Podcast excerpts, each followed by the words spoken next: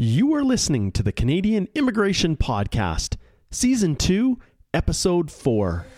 With Citizenship and Immigration Canada making it increasingly difficult to speak to an officer, there are few places to turn for information that can be relied upon. The Canadian Immigration Podcast was created to fill this void by offering the latest information on Canadian law, policy, and practice. Please welcome ex immigration officer and Canadian immigration lawyer, Mark Holthe. As he answers a wide variety of immigration questions and shares practical tips and guidance to help you along your way. Well, hello there, and welcome back to the Canadian Immigration Podcast. I'm your host, Mark Holthe, coming to you from the beautiful province of Alberta, Canada. In this episode of the Canadian Immigration Podcast, I had a chance to catch up with Peter Rekai, who is an immigration lawyer practicing in Toronto. Um, Peter is, like many of the other guests that I have on the podcast, a specialist, a certified specialist in immigration law with the Law Society of Upper Canada, and just a really good guy. Peter jumped on the the the um, Skype call here with me. Um, just a, a, few weeks back here from the date that I'm actually releasing this, and uh, he brought to the table um, some unbelievable knowledge and guidance about an area of immigration law, at least a category of permanent residence, that has really been quite neglected. Not even one that I've really considered to use very much. And I'm sure many of you as well who are listening to this podcast um, will probably not have had much experience with it. And that is the self employed category. So in episode two, I talked with uh, with Carter Hoppy, and we we discussed the fact that at a federal level, the immigrant investor and entrepreneur categories were effectively shut down in 2011. Although it wasn't officially closed, they really weren't doing anything after 2011, and for political reasons and other things. And Obviously, if you've listened to the, to to episode two of, of this season, uh, uh, Carter offered some unbelievable insight and background and and uh, a lot of just uh, explanation as to why things are the way they are with those programs in Canada and why they don't exist. Well, uh, under the business class applications, the self-employed category is kind of that one little you know, uh, redheaded stepchild, if you will, that's that's been kind of floating out there. Um, that's still in existence, still available. And uh, Peter Rekai joined me to really talk about it. And as is the case with most of these um, episodes that I do, what Peter shares with us is practical knowledge and understanding about how it works and the types of individuals that can benefit from this type of a, a self employed category, as well as um, what you need to focus on. And if you have any interaction with athletes, you know, elite athletes, or um, musicians or you know uh, individuals that are going to bring significant cultural benefits to Canada. Those are the type of self-employed people that are uh, are encompassed within this category. And so, I'm going to, uh, without further ado, I'm going to jump to the podcast uh, that I did. Uh, sorry, the interview that I did with Peter Rekai. All right, I am here with Peter Rekai, uh, an immigration lawyer, a specialist in immigration law, actually, by uh, with the Law Society of Upper Canada, who has uh, agreed to to join me to talk about self-employed permanent resident uh, options. Welcome, Peter.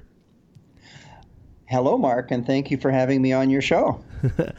well, you know, I think back to the first time that I, I saw you, Peter, and I think it was when you were doing an insight conference, so they haven't haven't seen too many of those on immigration these days. But back in I think it was maybe 2002 or 2003, you came out to Calgary and. And uh, the firm uh, Gowlings that I was with uh, allowed me, as I was trying to figure this area of law out, to go and, and pay to attend that. And I think you were one of the first speakers that I that I ever heard uh, addressing immigration topics. Well, that does go back a little while, I think, Mark. but uh, um, I'm I'm glad you hung on in the field even after hearing me. well, you know, I was really impressed, and I thought, you know what, I want to be like that guy. He's he's he's got it all together. So uh, yeah, so thanks so much for for coming and joining us. And um, Peter, I'll, I'll just share with the listeners a little bit of background on you and who you are, and and uh, you know your practice. Um, Peter is a senior partner in Rekai LLP, which is a downtown Toronto firm of over 20 lawyers and paralegals. And you practice exclusively in the field of immigration law. Is that correct, Peter? That is correct. You bet. So, over the past 27 years, Peter has represented individuals seeking entry into Canada, as well as employers in a variety of industry sectors. Um, now, in our discussions, Peter, you've indicated that your practice is primarily focused, at least in these later years, on uh, on business immigration and employers and, and those types of matters and everything that's connected with that. That's that's right. Um, most of our clients are employers who are looking at bringing in skilled people to join them in Canada and their Canadian operations. Um, we do still see uh, individuals coming in, uh, but most of them are are uh, generated by employers. Now, you've also been pretty heavily. Obviously, we, we talked a little bit about how you're a frequent lecturer on immigration, and uh, you know within the Canadian Bar Association and amongst the other uh, the other various legal courses and legal um, seminar companies out there. I, I, mentioned Insight many years ago. You have also um, appeared as a witness before the Parliamentary Committee on Citizenship and Immigration. Um, what was that about?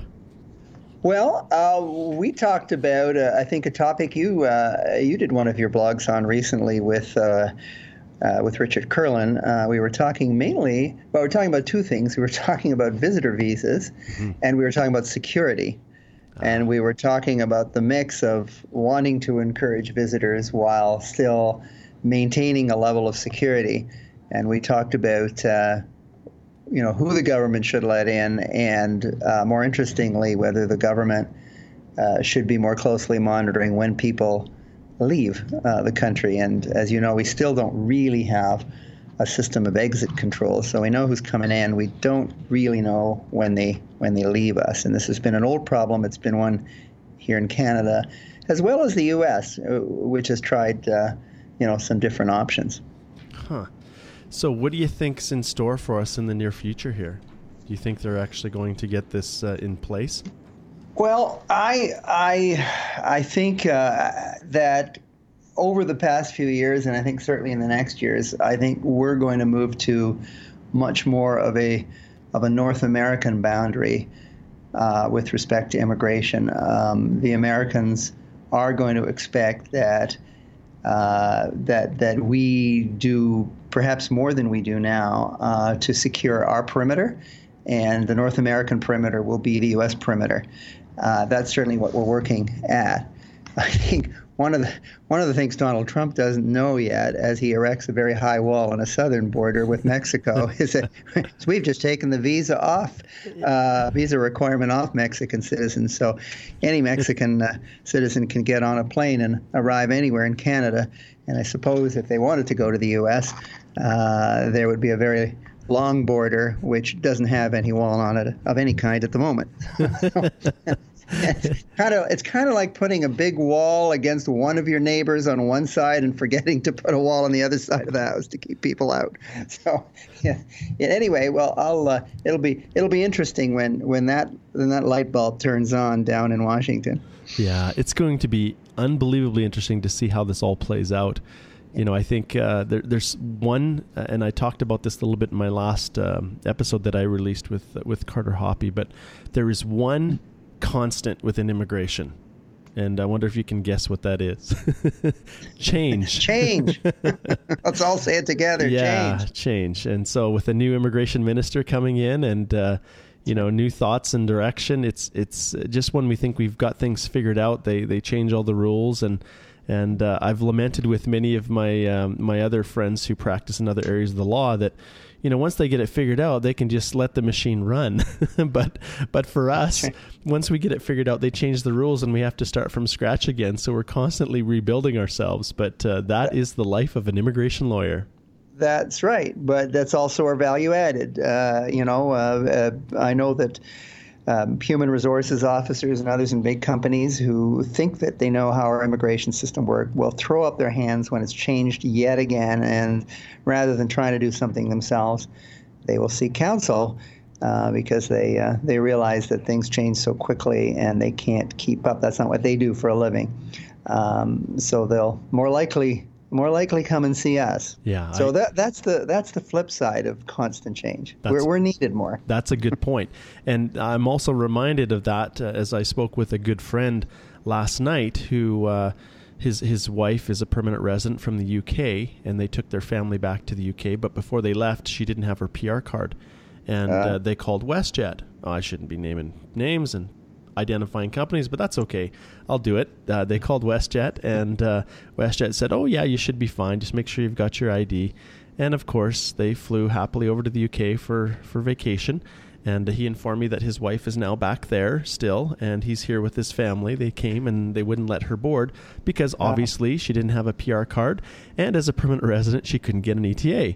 So um, she is patiently waiting over the next week uh, for her travel document to come, which they said was about four or five business days.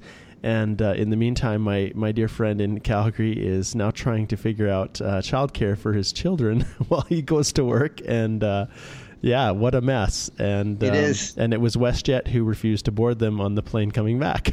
Of course. so there is huge advantages to uh, yes uh, th- those those HR managers that uh, um, that are wise definitely reach out to uh, to us council who can keep them pointed in the right direction with all these changes. And it, it's certainly bad enough if uh, if somebody's spouse uh, is is caught overseas. But imagine the hysteria, as you know, Mark, in a company where the president of the company is stuck uh, in the UK, unable to board a flight. Yes, absolutely. bells, bells ring everywhere. Absolutely, they do. All right. Well, you know, we talked just a little bit. I said, you know, I, I, I brought up the fact that I, I was first introduced to you a, a number of years ago as you were presenting, and you were already uh, one of the leaders in the field of immigration law back then. But how did you get into this this wonderful world? How did you start practicing immigration? What made you choose to do it? Uh, Mark, I wish I could tell you that at uh, some point in my life I had uh, put all the put all the facts together, looked at all the options, and decided this was where to go. But it was nothing like that. It was kind of accidental. Uh, when I graduated from law school, well, when I was in law school, there was no immigration law course. I graduated in 1980 from Queens, and there was no mention of. I think I went through all of law school, and the word immigration never came up once. Uh, I think at the time there were maybe two or three or four practitioners in Toronto who did immigration work some of the time, not necessarily all of the time. People like uh, Cecil Rotenberg and Mendel Green. I think Carter Hoppy already there, and and and but again, they they weren't even they weren't doing it always full time, so it wasn't really uh, a practice as such. Um, what happened is after law school, I spent a couple of years as a political assistant at Queens Park during the uh, the Bill Davis regime, and uh, I I worked in a in in a, in a ministry for a, a, cabinet minister, but that ministry had a background in a highly uh, multicultural area, and uh, I got to know various people in that community. Uh, later on, I was involved federally in politics in Toronto in what could only be described then as a landing pad area, just full of, of, of, of newcomers to Canada. Um, currently, one of the most desirable and cool places to live To and live. expensive places to live, I might say, in the city, but at the time, as I say, very much of a landing pad. And I got to know again a number of the people in the area from uh, local uh, uh, Catholic priests to the local sort of community organization people and, and the local union heads and stuff.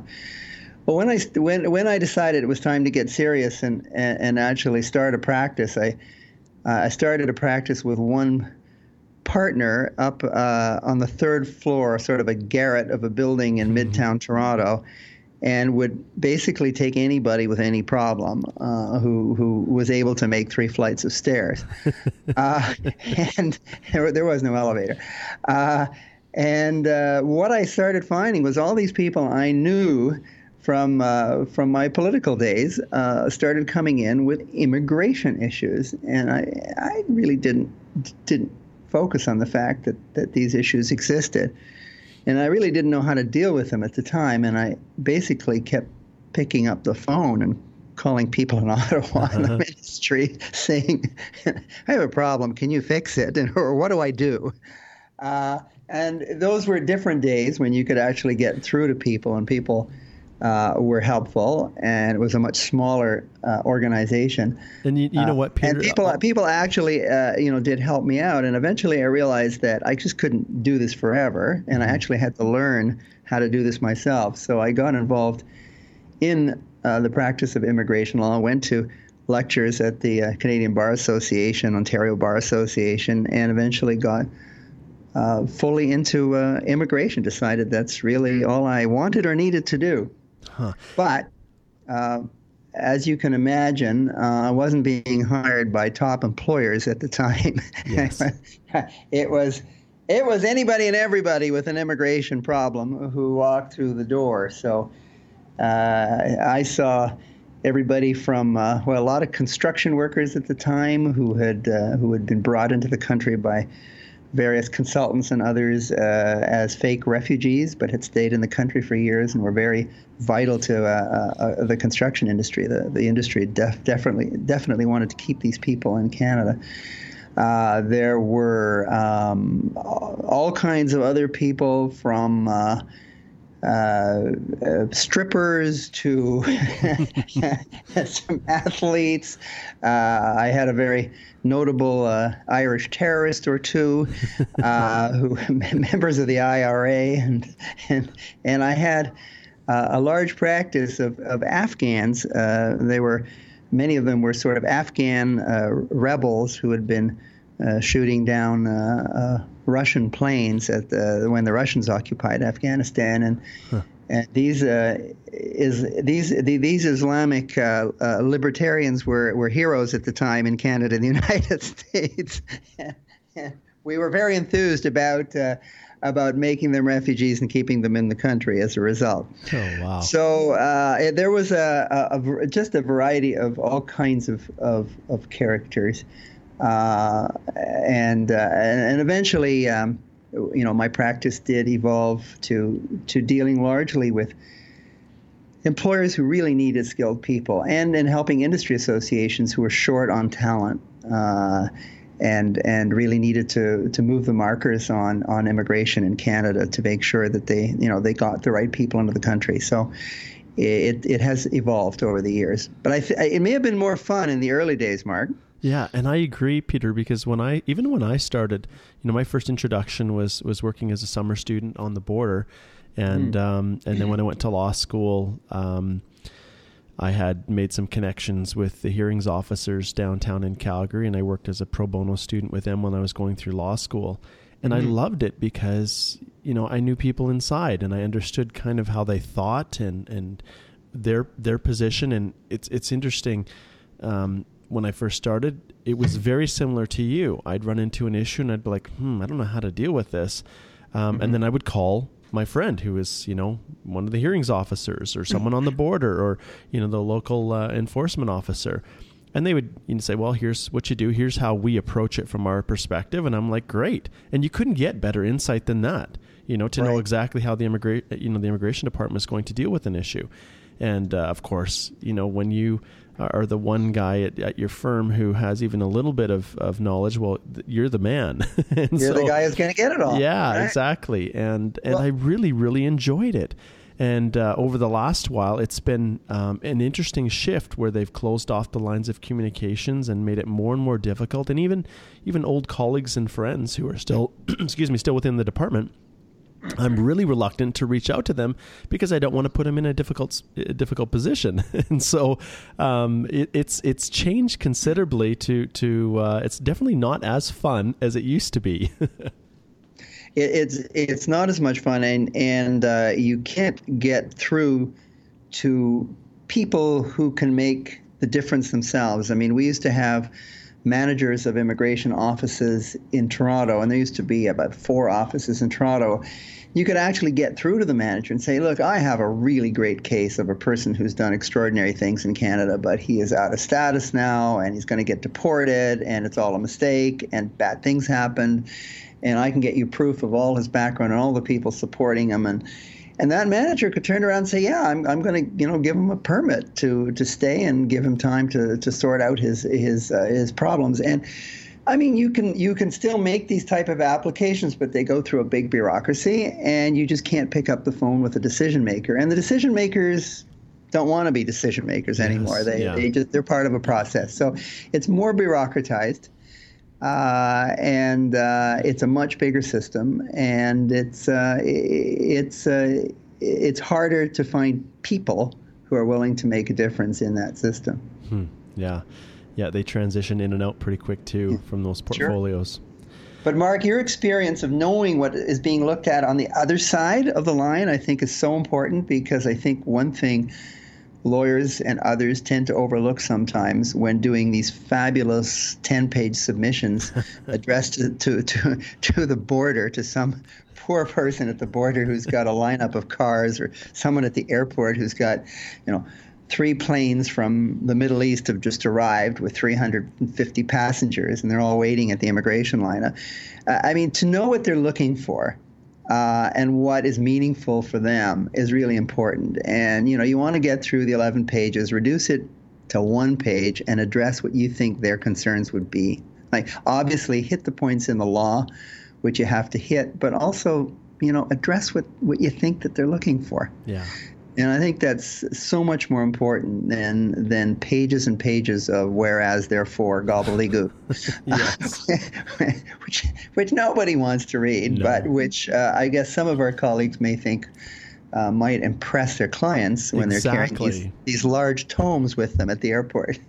Yeah, that's exactly correct. Yeah. And yeah, most officers I know they they look at counsel submission letters and you know politely set those aside right. and then right. look at the documents themselves and so it's it's yeah it's definitely yeah you you want to make your point quick and and fast yeah. and uh, try not to uh, to take up their time and make their job as easy as possible that's for sure right well, this is, you know, we could have a whole podcast, a, a whole separate episode just talking about, uh, you know, the department and changes and, and ports of entry. But I did want you to cover one topic that is, it's right. somewhat of a neglected area, I think, within the world of permanent residence. And it I, is. And I think, you know, when we're advising our clients, um, sometimes we overlook it. And that's the category of self employed. Now, in my uh, the episode, it will be season two, episode two with Carter Hoppy. We talked about the investor program and the entrepreneur program, which to a large extent doesn't exist in Canada for the most part as of 2011. But um, but this is the one last you know the last uh, stand I guess in terms of these these types of um, uh, well, it doesn't quite fit in with immigrant uh, with with investors and entrepreneurs, but it's it's a standalone uh, category of self-employed. Can you tell our listeners a little bit about this? You know, who is covered? You know, who could possibly fit within yeah. this category of self-employed? Well, you're absolutely right, Mark. It is kind of a uh, lonely remnant of what used to be a comprehensive business immigration program in Canada. It used to be investors, entrepreneurs, and, quote, the self employed. Uh, investors federally are gone, uh, entrepreneurs uh, federally are gone, at least for the time being. And most people forget, however, that the self employed uh, are still there. Uh, and that there are still sections of the Act and the regulations which set up this, this particular lonesome category. Um, I, I, guess the first thing to say about the self employed is that if you just use the term self employed, you're going to get the wrong impression of this particular program. It is not about people who are self employed in any commercial area. Uh, it's not about somebody who's going to run their own store uh, or somebody who is maybe a management consultant who is going to be self-employed in, in, in or, or, people self-employed in professions, at least not under the federal program. It's none of those people who might just carry on through life in a self-employment category. It's very specific. It is about three different types of people. It is about artists, people in the cultural field. It's about those in the athletic field. Uh, and oddly enough, as an add on, uh, it's about uh, people who are owners and managers of farms. Um, but let's put the let's put the farms aside for a minute. It's kind of the outlier. Um, so artists and athletes, well, first of all, why do you need to have a program for them? And I think there's I think there's two reasons. One, overwhelmingly, our skilled immigrant program, which brings in about what 60% of the immigrants we bring in every year, it is really geared to people who are coming to Canada to be employed 40 hours a week in regular jobs. Uh, and involves employers who want to hire those people, involves their skill sets, et cetera, to do those kind of jobs. But people in the uh, the athletic field, people in the arts uh, and cultural fields, they don't have those kind of jobs. Uh, typically, they have jobs where they go from contract to contract or engagement to engagement, performance to performance. You know, they're hired to do, uh, you know, an actor may be hired to do a show for a period of three months and then move on to do something else. An athlete uh, may be on different uh, teams. Um, so these are not jobs for life. Uh, no, nobody in, in, these fields, you know, gets a gold watch at the end of their period of time yeah. with one employer. So I think it's important to understand that there, that, that people in these industries in these fields don't fit under the general skilled worker categories that that that really dominate our our economic immigrant area. And then there's another reason that we need this this area, and that is we want athletes and artists who do make a contribution to the country. And this is a program which recognizes that and which which which which allows such people to come into the country. Um, so so I, you know, those are the two reasons that the self-employed area is there, and why, you know, and why it's sort of narrow with respect to to these areas. Um, so, let me, Peter, can I jump in just for one second here? Yeah, sure. So when we're talking about athletes, now we think, you know, often they're obviously, uh, you know, the, their play is is governed by a season and um, the the one that I've had experience with is the CFL, obviously. Mm-hmm. So, so you're talking even for um, a CFL player, you know, a, an elite athlete at that level whose season is quite short in the grand scheme of things. Um, they would be a potential candidate for this type of uh, a program. Yeah, I think I think those are the easier uh, candidates, the most obvious ones. Those who uh, in, in in the athletic field those who actually are athletes and who are performing at a, at a say, a professional or a very mm-hmm. high amateur levels. Uh, international competitions, et cetera, et cetera. I, I, those, I mean, unless they're at the end, clearly at the end of their careers, uh, and and are not moving on to other teams or are done with their playing days, um, they're they're the more obvious ones. Um, and similarly, in the cultural field, um, the actors, the directors, uh, they're the ones who are more obvious as well. Um, they're more upfront. They're what I call sort of the uh, um, the frontline people in in those fields. But the important thing about this category is that it also recognizes the backstage people as well as the front stage people in both athletics and uh, in, in, in culture. So in the athletic area, a coach, a full time coach, in, in an athletic field uh, who who, uh, who has opportunities he thinks he or she thinks in Canada might be uh, might certainly come under this category. Um, similarly, in the cultural field, uh, people in production, uh, uh, people in management of theater, who come and go and deal with different productions, um, people who produce um, theater productions or films. Um, these are all people who are not front front and center as actors and hockey players are, but they are people who are part of the industries. And they have to be considered as well, and, and I think it's very important to know that because the others are more obvious. The you know the athlete, the, the actual player, and the actor, they're obvious. Hmm but but but but let me you know the, let me give you a little a, a, a, brief synopsis. Maybe it'll you know it, it'll further the conversation as well as to what uh, the, the regulations uh, as well as some of the direction provided by the department say sure. about the self-employed. The self-employed applicant is one who has relevant experience uh, of at least two years in the last five before making an application to uh, for permanent residence.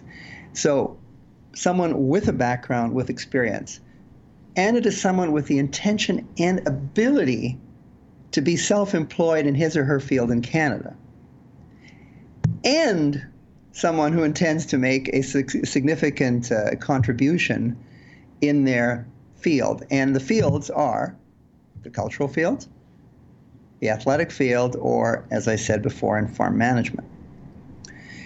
Um, so we've talked about the fact that in the in the cultural and athletic area, there's the front the front stage and the backstage people who are who are included as as as self-employed. But then I think you know the question, the first question comes up once you've established the person fits into the cultural or athletic category then you want to look at the person's experience. Like, wh- what is it about this person that suggests that they have a background in this? Again, sometimes it's obvious. Sometimes they're well-known people in their field. If they're not, and those are the more difficult ones, uh, then you have to compile, you know, a bio, a dossier, a background for these people. You might do it from websites. You might do it in letters of reference you know, we are, uh, you know, uh, uh, someone from the film community in France might say this is one of our leading lights in the area of production. They've done areas in this, they've done stuff here. Uh, they are really highly regarded. Um, what work have they done? I mean, list of productions. If you've been involved either as an actor or in production, what, what, are, what are the list of those productions? Show us that you've been employed in these areas. Show us that you've done it. Show us that you've made a living in it because we all know it's easy to make contributions at an amateur level, uh, but did you make a living out of this? And once you establish you made a living out of this for at least two out of five of the last years, then the next question is well, that's nice that you made a living out of that where you're coming from. But why do you think you could do that as well in Canada? Why do you think you could make a living at this in Canada? And that's when it gets a little difficult because some things do not adapt or transport very well to Canada. Mm-hmm.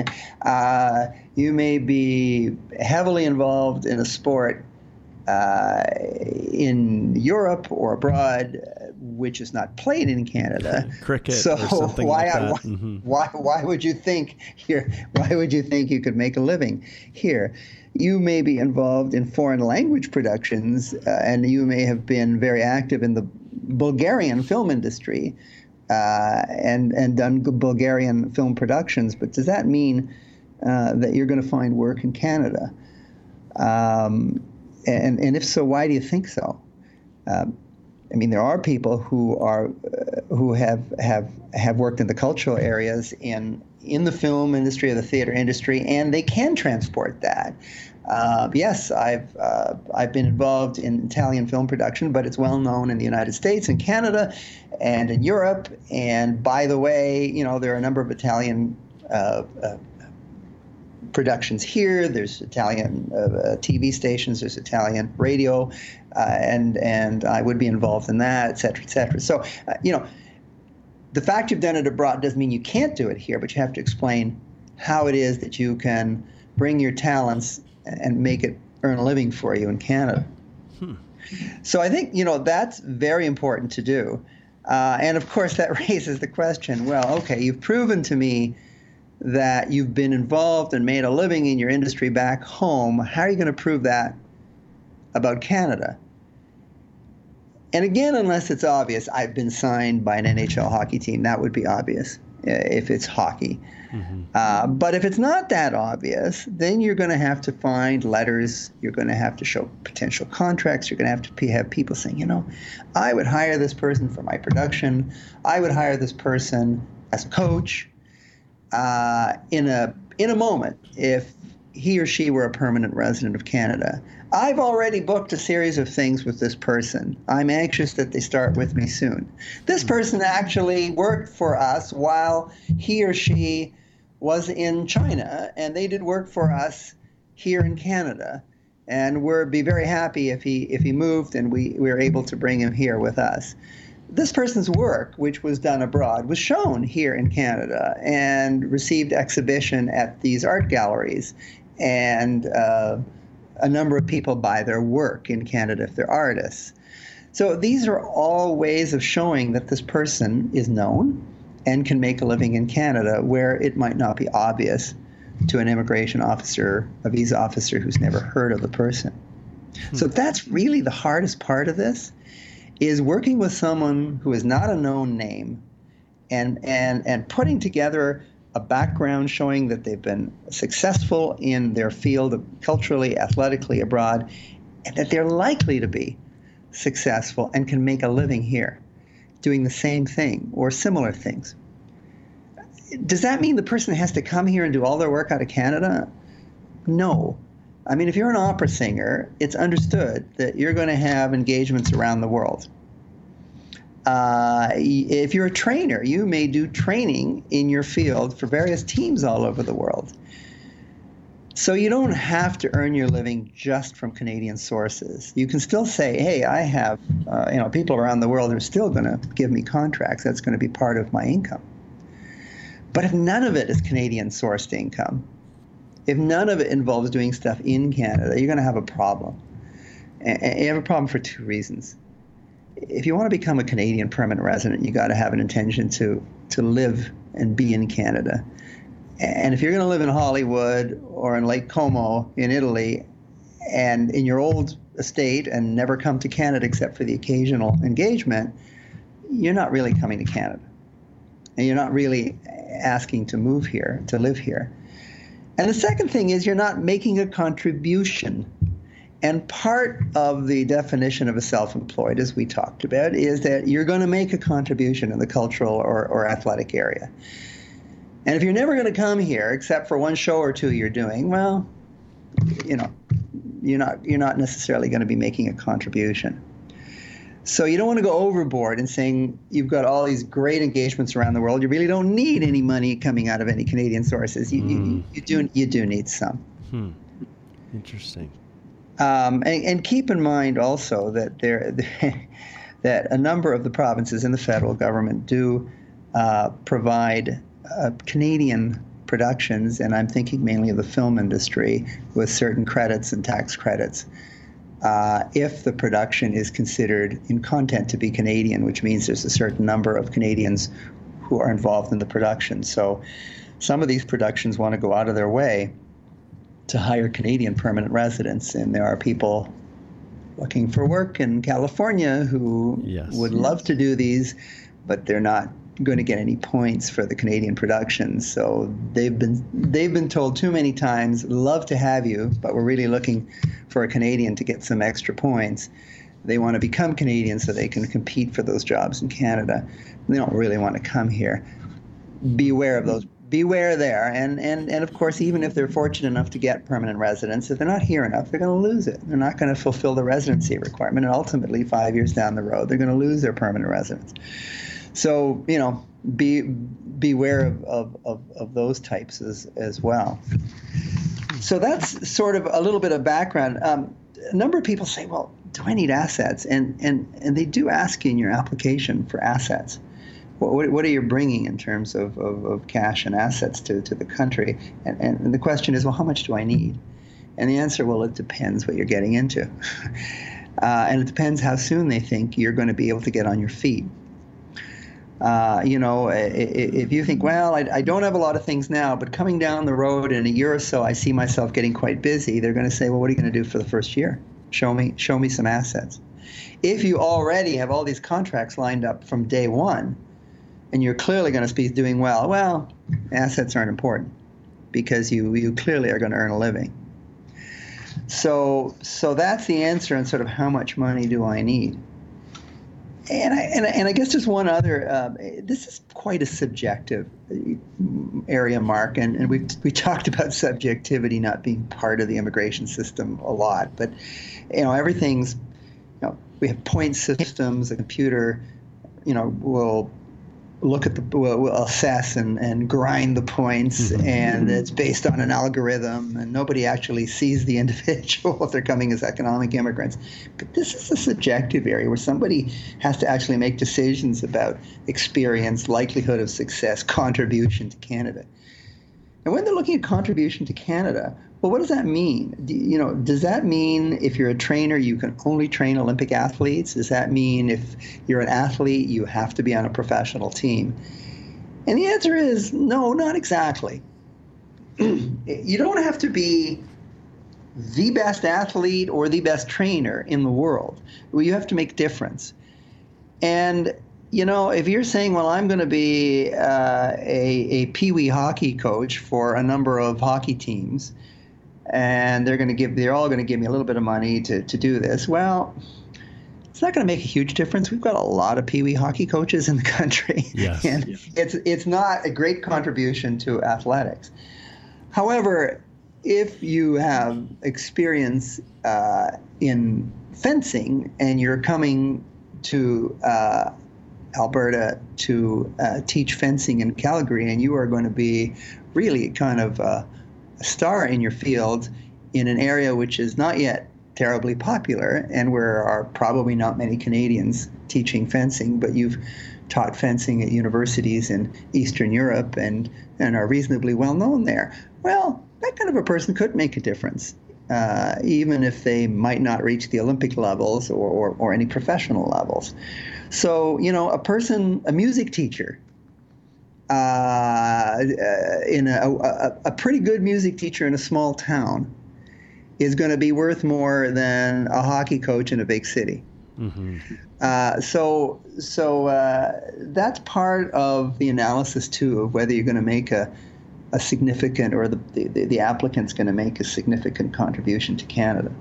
Mm-hmm. So, so there, a lot of subjectivity in this, and a lot of letters and uh, opinions from people who are in the field in Canada who say, "Look, I've been in this field for a long time. This person's great. This will be good for, you know, my people, my kids, my theater production. This person will do well." That that that's what you're really looking for. And that makes a lot of sense, Peter. You know, as you're, and I know the other lawyers that are listening to this, um, you know, I'm running down my long lists of clients and people that I've acted for over the years, and yeah. you know, I, I can see now how this potentially could be a very good possibility for some clients that I have right now that are exploring their options, as mm-hmm. well as other ones that maybe, excuse me, maybe have uh, come in through other means. Um, you know, I've, I've done you know CFL players that have found mm-hmm. their true love in Canada, and we seem to mm-hmm. always go through the spousal route or mm-hmm. uh, excuse me, musicians and uh, uh, you know even disc jockeys. And and uh, I've got a client right now that I think would be a perfect fit. Now he's engaged to a Canadian, and so I think uh, probably the spousal is the easier route. But at the yeah. end of the day, it's this has really opened my eyes to the possibilities. And you know, when you do have at least one program here where there's a there, there's an opportunity for us to do our job and to advocate on behalf of our client and to really showcase who they are. Um, these are the kinds of applications that we live for. So uh, yeah, this is great. This has been a real a real eye opener. Yeah, it's it's one that, that actually has to get the mental juices running, and it's not one that uh, is just an administrative compilation of, of uh, you know fill in the blanks. Yeah, the check boxes on the checklist. No, this this requires a little bit of a little bit of thought, and and it sometimes involves speaking um, to those individuals who want to write letters and say things on behalf of the applicant, and they'll call you and say, "Well, what do you want me to say?" yes, yeah. Well, I can't write it for you, but here's what we're looking for. Mm. I want you to say this is an impressive person that they do really good things in their field, be it athletics or culture, and that they could really do good things here. And tell us what those things would be. And by the way, if you want to retain them for for for various engagements, please say so, mm-hmm. uh, as that's important. Um, so so that's um, you know I guess that's uh, that's two out of the three uh, categories of the self-employed. Hmm.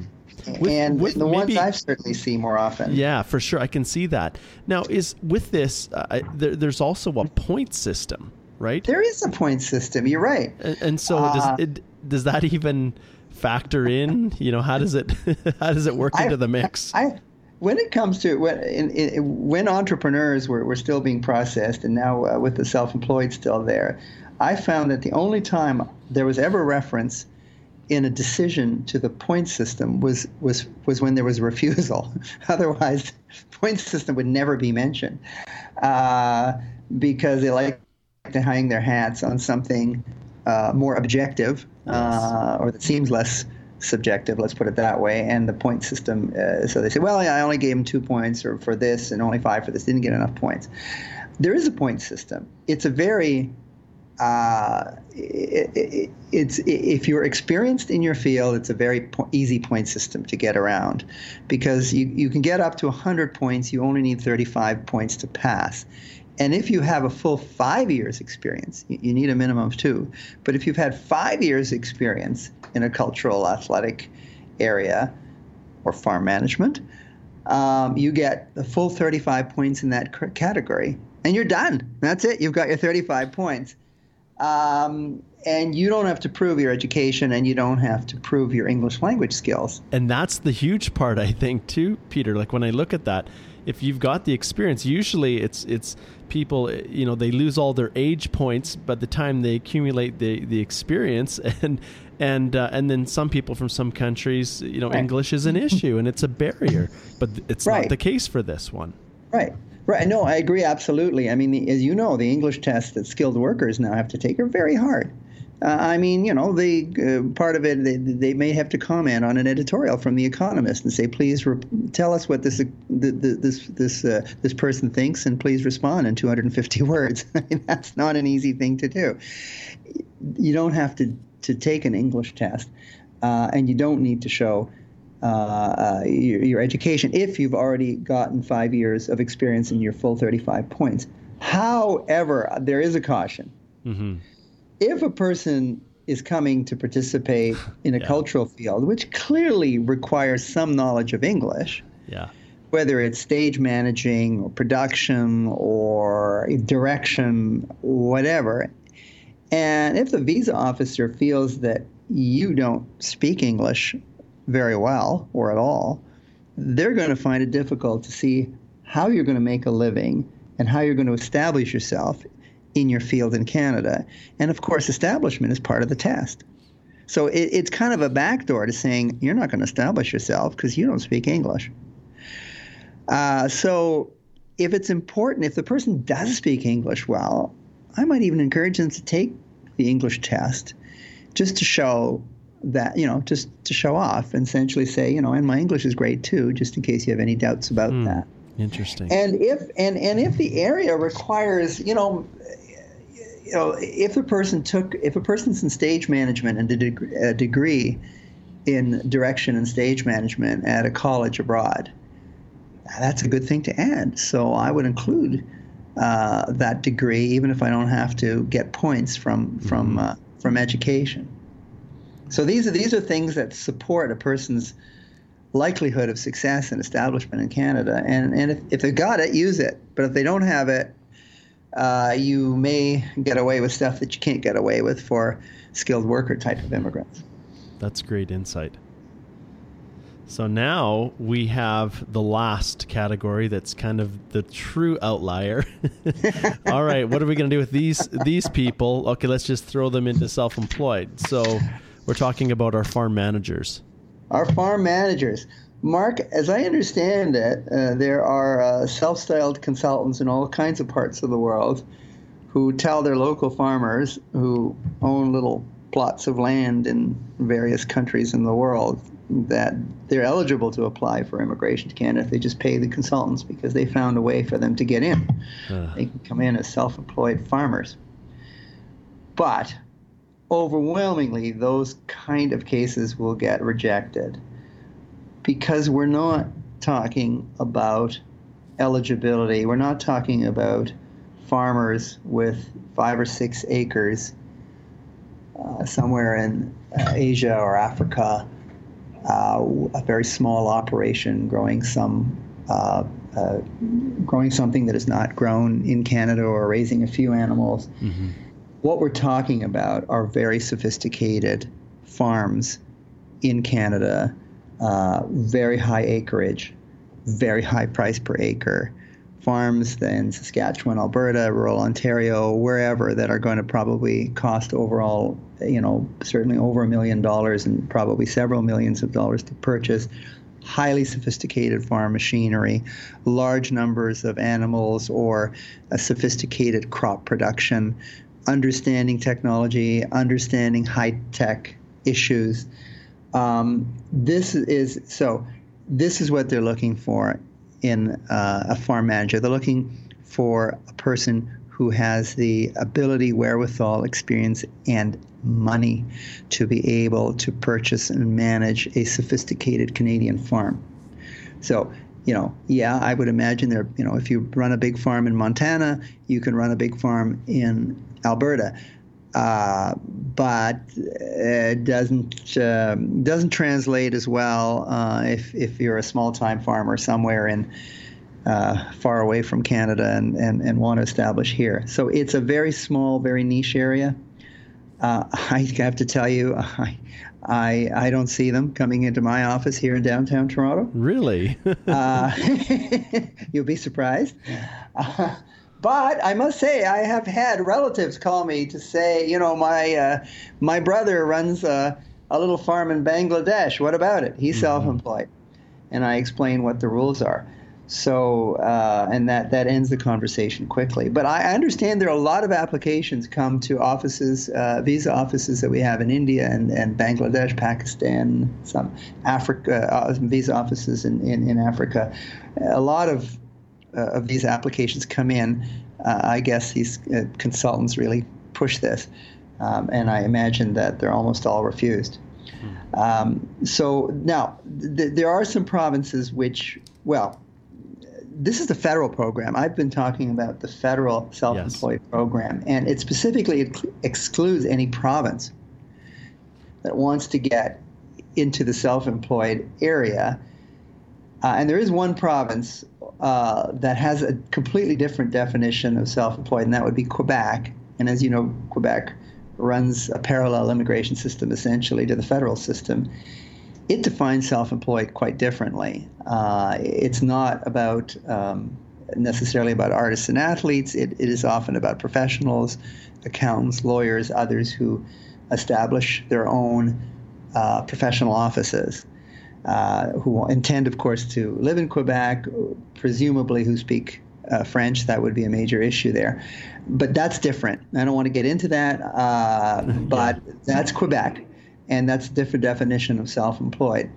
And I think, uh, Mark, uh, there is a separate provincial uh, farm. Mm-hmm. Ownership program in Alberta. there is, and you know, I, when I speak with the uh, the program manager every once in a while, I always ask him, "So, what does the farm, uh, you know, what what does the farming category look like?" And the self-employed farmer, and he says, "Well, I think we had maybe one last year, um, maybe two maximum. So this is not um, one of those programs that is oversubscribed by any means." well, the, the good news is they might get processed very quickly. That is true. if, they, if they have a successful application. You know, and Peter, that's a good question. I'm glad that, that you brought that up. Processing times is like when I you, obviously you go on the internet and there's nothing like I can't find uh, listed processing times for self-employed applications. Yeah. Do you have any idea how long it takes for for one of these to go through? You know, a great question, and it is um, one of the real problems I have in terms of advising people in this area now.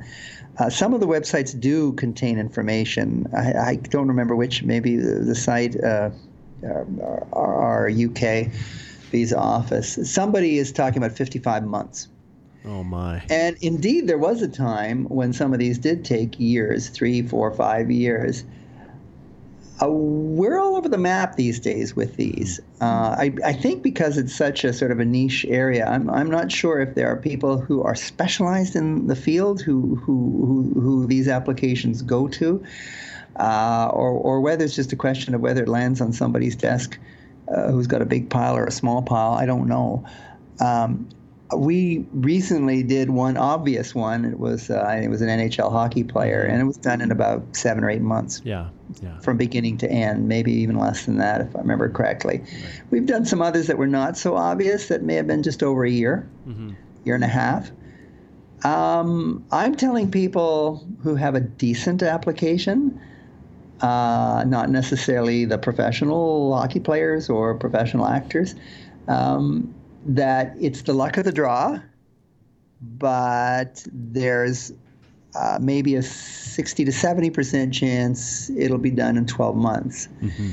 And then there's about a 30 percent chance it'll be done faster or much slower. Yes, yeah. And just who knows? It, it really is not organized well, and and it's just very hard to say. Which means people who are planning their lives, yeah, it's hard. Obviously, um, you know, have a lot of difficulty with this. Um, now, if people are here as temporary foreign exactly, workers yeah. because they're involved in production of, of, of, a play, or, or if they're involved in a hockey team and they're, you know, Swedish nationals playing hockey here, whatever, uh, that's fine. They can just carry on with their temporary work permits.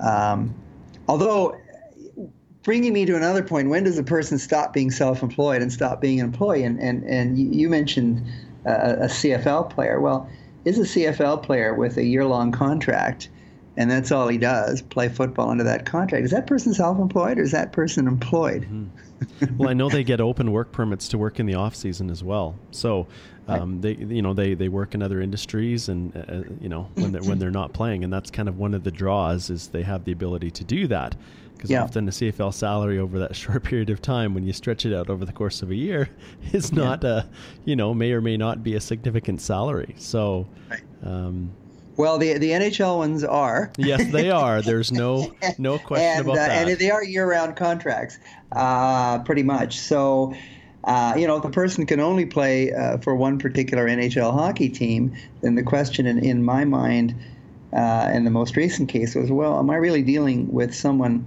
under the point system who should be assessed as a skilled worker, mm-hmm. uh, subject yes. to a full time job. And I didn't want to go that route because the individual was a Russian speaker and the English wasn't that great. Right. Yes. so yeah. I didn't want, and, yeah. and God knows no hockey player, is, is, a big star, is going to sit down to write the English test for four hours. you know, good luck with that. Uh, yeah, we'll stick with so, self employed. Hey. So we stuck with self-employed, but we actually had to bring forward other sources of revenue. So do you do you know advertising? Do you do you do uh, uh, promos for for companies and get money for it? Yes, we do. You have an agent who takes part of your take. Huh. Yes, I do. You have a professional company uh, where some of the money goes through. Uh, yes, I do. So we looked at all those different areas uh, and said, you know, there's more than one component here of this person's life, although obviously most of the money is coming from. Yeah. Uh, from the hockey team, mm, yeah. uh, but there are other components of an even an NHLer's life, and therefore he is self-employed. At least that's the conclusion we came to, and we wanted to come to, and it worked. It worked. Yeah, that's yeah. great. Huh, that's that's really really awesome insight. Yeah. Well, we've done a pretty good job of ca- canvassing this area. I, I, really appreciate the insight that you've shared. And, but you know, before we kind of wrap things up here, is there anything else that we haven't covered to this stage that you think would be useful uh, for our listeners under this topic? Um, I don't think so. I think I, I, I, think we did cover everything. I think you asked me all sorts of good questions. So I don't think I've got. well, you had all I've sorts of good left. answers. That's for sure. Well, so you've got this uh, this actor uh, from the U.S. Who, who's really interested in coming to Canada seriously because they've heard so yeah. many wonderful things about us and the political climate there is such that they're mm-hmm. thinking, hmm, I would actually rather move to Canada. Right. And they say, oh, I heard this awesome podcast with this guest on there by the name of Peter Rekai. How do I get a hold of him? What What would I tell them, Peter? What's the best way to uh, reach you? Peter at mobilitylaw, one word, dot com is, is how you get a hold of me. Okay, so email is uh, the best way. That's my email. Um, my Our office number is 416 960 8876. Okay, so either way is fine. Okay, perfect. Yeah. So I'll put a link to both of those in the show notes of the podcast. And uh, yeah, this has just been really enlightening. It's not an area that I have um, had experience with in the past, but it's definitely one that I'm feeling a little bit more more comfortable thinking about in the future for, for clients who fit within this. Um, who knows? Alberta does have a fair amount of agriculture, especially in my area, and there may be some opportunities there that I hadn't really considered before. So, you know, one of the reasons that I uh, the the selfish reasons that I bring all these awesome guests like you on, Peter, is I learn uh, just a ton, and I get a ton of insight myself, and uh, so I really appreciate everything that you've shared and the insight, and and just yeah, you did a phenomenal job. Well, it was fun doing this, and it was great talking to you, Mark. Excellent. And thank you very much. You bet. All right. Well, well, you take care, and I'm sure our paths will cross again. Thanks, Mark. Okay. Well, that was awesome. Peter did a fantastic job. And, uh, you know, the insight that he shared, and just I have a much better understanding myself, even of how this program could actually work. And when you think about the fact that it's not just the, the elite professional athlete or just the, you know, the the uh, the the the star actor that can qualify for this, but sometimes the supporting cast, it opens up the possibilities.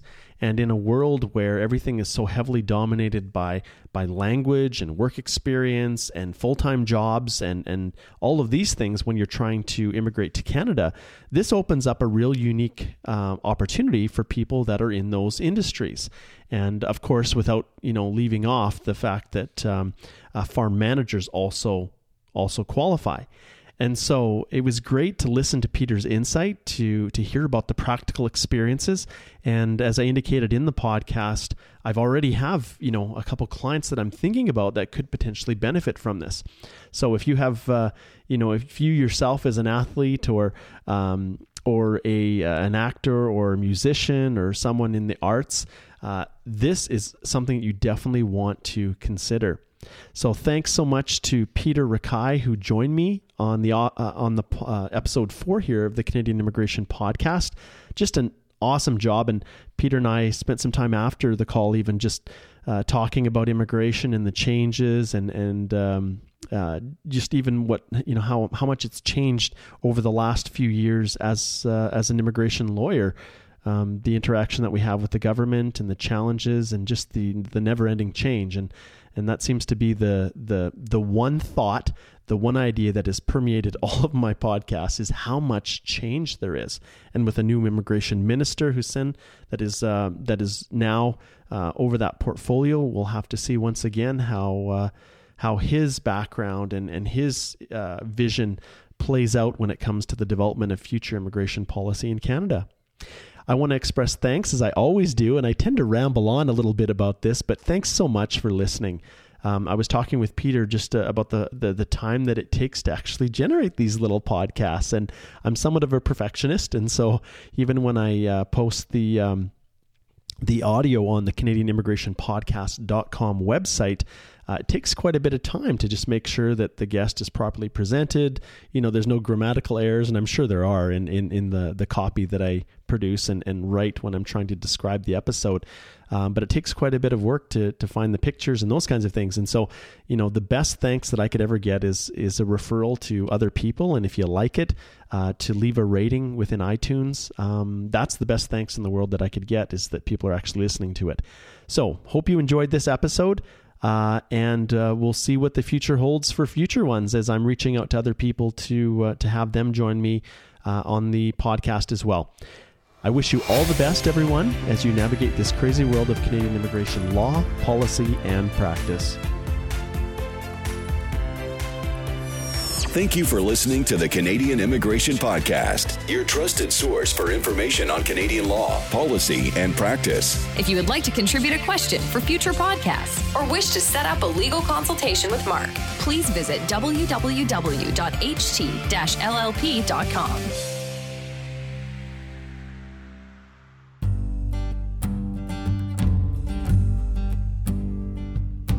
Oh, Canada, greatest country in the world. We want to share the richness of your soil. This place I